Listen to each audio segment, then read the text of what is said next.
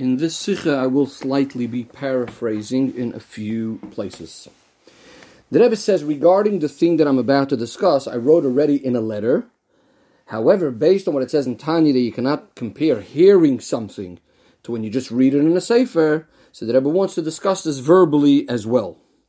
The Rebbe says, even though we usually say regarding mitzvahs, I say that our shazman grama that are connected to time, women are exempt.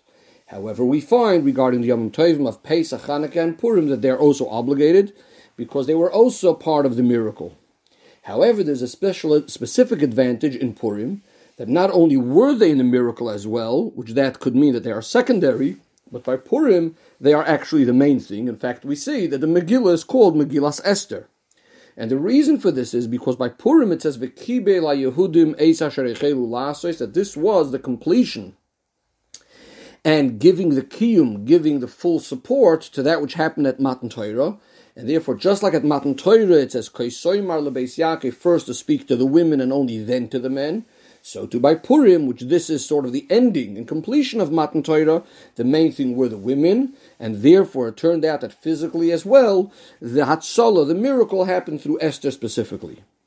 Now, the way the Yidden were saved through Esther was by her Mesiras Nefesh. When Esther heard that there's a decree against Bnei Yisrael, the Pasuk says, Vatischalchal Malka, she became completely terrified and shaken up despite the fact that it wasn't relevant to her personally, because she was in the palace of the king, and Achashverosh didn't even know that she comes from Bnei Yisrael up until the second feast. Nevertheless, when she heard about the decree on Bnei Yisrael, it bothered her very much, it touched her very much, it completely affected her, and therefore she went to stop the Gzeira in a way of Mesiras Nefesh. Why? What's the Mesiras Nefesh? Since, since, as the Pasuk says, anyone that comes to the king that wasn't called out of turn. So then, Chas v'shalom, what happens to them? So by her going to Achashverosh, this was a sakonas nefashos. In a certain way, she's putting her life in danger. And according to the din, she's not allowed to put herself in sakona because al pi din, a person is not allowed to have mesiras nefesh for someone else. If Esther would have gone and asked a Shiloh whether she's allowed to go to Achashverosh, she would have been told that it's assur. Because a person must guard his health and all of his ramachivarim and as we're told in Ishmar Tamoid Lenafshi you must guard your life. The Rebbe says the only mazel is that Esther didn't go ask any shilas. She completely didn't uh, question and think whether it's allowed, whether it's not allowed. Rather, when there was it was a discussion about a against the Bnei Yisrael, she acted in a way of Mesiras Nefesh. Says the Rebbe, where did she get such a sort of conduct from? It's from the chinuch that she got in the house of Mordechai, who was a Mesiras Nefesh. The Rebbe says Mordechai was a chosid. The Rebbe says the fact that he established Chaye Vinish Lepsume Bepuria Ad Loyada, says the Rebbe, who else would have had such an idea to have Ad Loyada if not for a chosid? The Rebbe says, yes, there is other ways of being in Makayim, as it says in Shulchan Aruch, that you can go to sleep, but the real idea of Adloyad is to go out of Hagabolis, and that could come only from a chosid.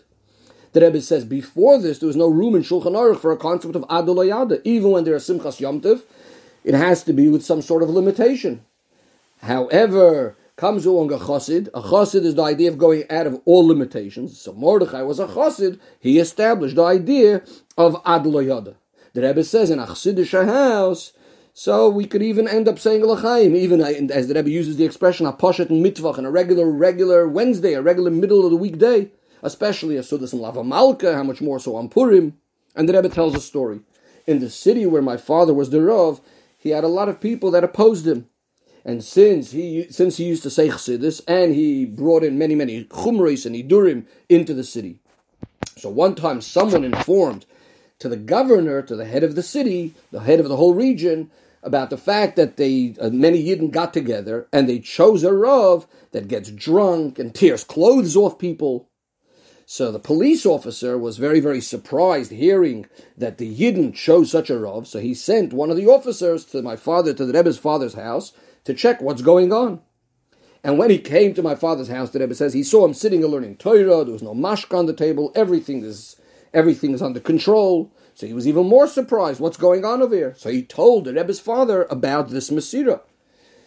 So the Rebbe's father answered that he has no idea what's going on. Eventually, what turned out is that the story did have some sort of basis. What was the story? It was the previous Yud Tes Kislev, there was a Chassidish Farbrengen, and uh, the Farbrengen was going very, very well. The Rebbe's father said a lot of chassidus. Everyone was in a very uplifted mood, and the Farbrengen went very, very late at night. And it used to be by these chassidish Farbrengens that early morning they would take off the kapotas and they would start dancing without the kapota. And the same thing happened that Yud Tes Kislev. Says the Rebbe, apparently one of the participants wasn't exactly immediately taking off his kapota. So my father, who wasn't exactly worried then about his parnasa, not long ago he just came from Lubavitch, he was in a very uplifted mood, so he helped along this person take off a surtuk. The Rebbe says in a way that the sleeve ended up in my father's hand, and the surtuk by that person. But anyways, getting back to the point, Mordechai educated Esther in this type of way. That when we're speaking about Yidden, there's nothing to think about anything else. You have to go on Mesiras Nefesh. At the time of the Gzeda, Mordechai and Esther told the Yidden to go fast. When was fasting? During Pesach. Because when there's a Gzeda against the Bnei Yisrael, we can't even take Pesach into consideration. We have to completely go on this Mesiras Nefesh. And that's exactly what Esther did. She went in Sakona and went to Achashverosh. In addition to this, Mordechai and Esther didn't even think about themselves. They were acting in a way of Mesiras Nefesh by gathering 22,000 Yiddish Kindelach and arousing them to learn Torah with Mesiras Nefesh. And through these Tinoika Shal Beis they aroused the Mesiras Nefesh by all the rest of the Bnei Yisrael, even those that went and bowed down to the image of to the idol of Nebuchadnezzar, and they went and had took part and enjoyed the Su'udah of the Rosh Achashverosh and nevertheless they inspired them with a kind of Mesiras Nefesh that none of them even entertained a thought of Chas v'sholim giving up on Yiddishkeit for a full year, and Dafka through this they nullified the Gzeira.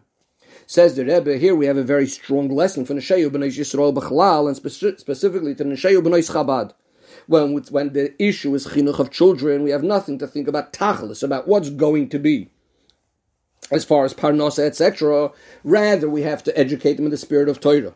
There are those people that start looking around on their friends, that their friends' children are going to be sort of taken care of as far as Parnasa is going to concern. This one's going to be a doctor, this one's going to be a lawyer, at least he's going to be a shoe shiner. The Rebbe says in America there's a phrase that even a shoe shiner is something great. Because Rockefeller, the famous uh, rich uh, Rockefeller, originally started off as a shoe shiner and then he became so rich. And then this person thinks, but my child, if I'm going to send him to yeshiva, he's going to be a bottle and he won't be able to even shine shoes. He won't even know how to hold the, the, the brush. And therefore she's afraid to send him to yeshiva because how he's going to have parnasa. So the Rebbe says one should not be making these kind of cheshbonis. One needs to know that the Eibishter is the zonum of farnes lakoil. And you don't have to help Hashem along, and so to speak, um, um, save him some work in trying to help uh, with the with worrying how the parnasa is going to come. The only thing you do need to do is to educate the children in the path of Torah, and through this they're going to have fortune and richness also begashmias. You don't have to be looking, says the Rebbe, on the door of the neighbor that that person's child he he he's going to have his own house and his own his own car, and as the Rebbe uses the expression, on the Schwarzjahr, who knows what else.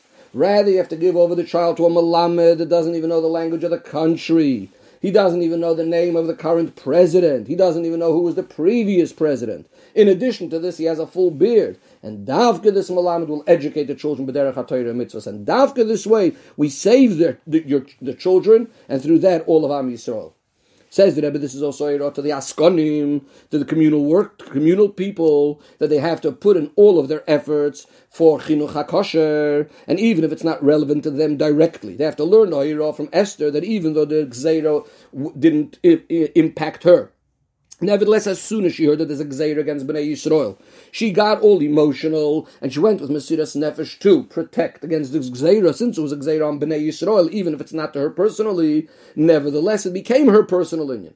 And so, to in our case, when we see that the young generation is being educated, which this is something that's about the future of all of Am Yisrael, everyone has to have the, the obligation and has to see it as if it's something relevant personally to himself and do whatever he can for Chinuch HaKosher. The Rebbe says and because of the tremendous chashivus of Tinoika Shal Beis Rabban, whoever could do anything to help out of this must put in all of his effort, with his money, with his body, with his soul, to increase chinuch hakosher. The Rebbe says some people make cheshbonis that it's not for my honor. I have to be involved in greater thing, but to go and learn aleph beis that even someone simple could do. To speak about money for a cheder or yeshiva, maybe that's the meshulach should take care of it. It's not me and similar sort of things. So the Rebbe says, we tell this person that this cheshbon is when it, things are normal. However, when it's a time of a fire, we don't start making asifos and meetings. Who should put out the fire? Rather, everyone has to do whatever they can to put out the fire. The Rebbe says some people say I put in already enough effort into chinuch hakosher. Now let somebody else do it. So we tell the person. The pasuk says a person is created to toil. A person always has to work in order to justify the pain of the neshama that it always has for being in the guf, we have to constantly put in that effort because of the time that you're not putting in that effort, the suffering of the neshama is in vain. And just like it's regarding yourself, so too it's regarding all other people, specifically regarding the inyan of chinuch, and therefore we have to put in the effort constantly all the time.